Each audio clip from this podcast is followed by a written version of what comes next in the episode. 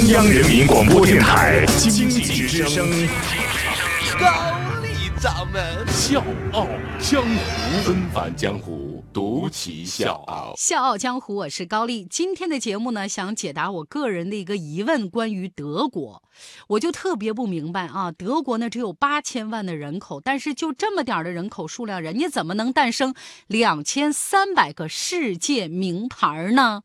上初中的时候，咱历史课都学过，德意志啊，一度落后的工业帝国，很晚他们才开始搞工业化的。英国、法国，人家完成工业革命的时候，你德国还是个农业大国。那当时德国进入工业化之后呢，经过了跟咱们之前非常类似的那个山寨阶段，跟人家法国、英国学习，偷人家的技术，仿造人家的产品。因为这个事儿，英国议会还特别在一八八七年八月二十三号通过对商标法。的修改要求说呢，所有进入英国本土和殖民地市场的德国进口货必须注明德国制造。那么问题就来了，那样的一个历史怎么就成就了今天的德国制造呢？纷繁江湖，独起笑傲，高丽掌门笑傲江湖，敬请收听。首先，我总结一点，他们是看重身后名，不贪眼前利。德意志呢，不是一个喜新厌旧的民族，他们呢喜欢所有有经历的东西、有历史记忆的东西、有文化性的东西。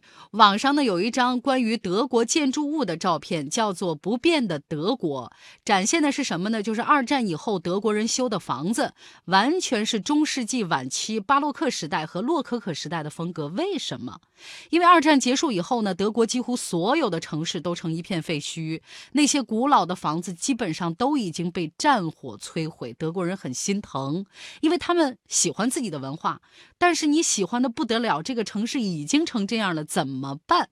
德国人死活也要把当年的照片找出来，把当年的设计图也找出来，一定要按照原样一座一座给它修起来。所以今天你去德国看，大多数城市都没有什么现代化的建筑，几乎全是。巴洛克、洛可可时代的风。格德国呢有一座王家歌剧院啊，如果大家去德国旅游的时候，我建议大家去这儿看一下。呃，它呢是在二战当中被美国飞机全部炸毁了，当时德国人很心疼也很心痛。要知道那座歌剧院是建了两百年才建好的，毁于一旦了怎么办？二战以后呢，德国人就把这片废墟整个圈起来，然后搞来了一批科学家、文化学者，还有考古学家、建筑师、技术。工人就是总共乌泱泱上百号人，花了三十五年时间，把这堆破砖烂瓦重新给它装回去了。所以你现在再看这座王家歌剧院，怎么也看不出来它是。炸弹炸烂了以后重新装回来的这座建筑也成了世界文化遗产。联合国教科文组织的人就说了，这种行动本身就属于世界文化遗产，就是因为德国的热爱还有尊重自己的文化已经到了这样的地步，所以才叫不变的德国。因为德国的经济发展不靠房地产市场，所以呢，一位德国建筑师很难拿到一个建筑项目。好不容易说中了标了，就一定会精心设计，一定要把它搞成一个。艺术精品一定要让它流芳百世，所以各位在德国，你永远看不到有两座建筑物是一样的。所以江湖上也有一种说法，德国建筑师重视的不是眼前利，而是身后名。我是水皮，向你推荐有性格的节目《笑傲江湖》，请在微信公众号搜索“经济之声笑傲江湖”，记得点赞哦。另外，我想说的是，在德国没有哪一家企业是一夜暴富、迅速成为全球焦点的。他们往往是什么呢？就是专注某个领域、某个项目的小公司、慢公司，但是很少有差公司，而且绝对没有假公司。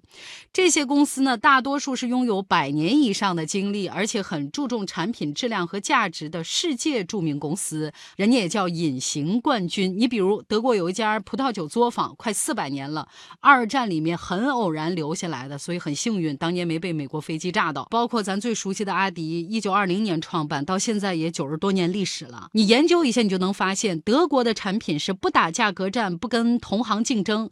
一呢，是因为有行业保护；二是因为价格呢不能决定一切，打价格战呢可能会让整个行业陷入一个恶性循环。人家特别明白这个道理。当然，德国的企业也是要追求利润的，但是他们是怎么个追求法呢？我给大家举个例子。我去柏林旅游的时候，跟一家锅具店的老板聊过天儿，我就说你们德国人造的这个锅呢，至少可以用一百年，你就怎么不算这个账呢？你看你每卖出去一口锅，实际上你就是丢了一个顾客，因为就一百年你都坏不了，人家肯定以后不再买了呀，用不着了呀。你看看人家某个国家造的锅，咱就不点名了啊，用二十年到头了，那顾客每二十年就得找人家一次，你把这个使用期搞得短一点，你不就可以赚更多的钱吗？听我说完这个话，当当时那经理脸上就写了一个字：傲娇。人家是这么回我的，说。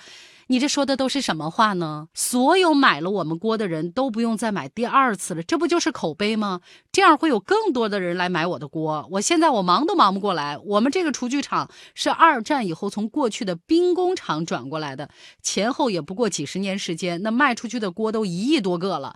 你知道这世界上有多少人口吗？八十亿了，还有七十多亿人口的大市场等我们呢。我还愁赚不着钱吗？您瞅瞅，Germany 的想法跟咱。咱就是不一样，他们的营销战略这个路数也是与众不同。一笔买卖在你身上就一次啊，让你说他的东西好，你就会跟另外一个人说，那这个人再去做他的顾客，这个口碑自然而然就扩散开了。人家干的就是这个事儿。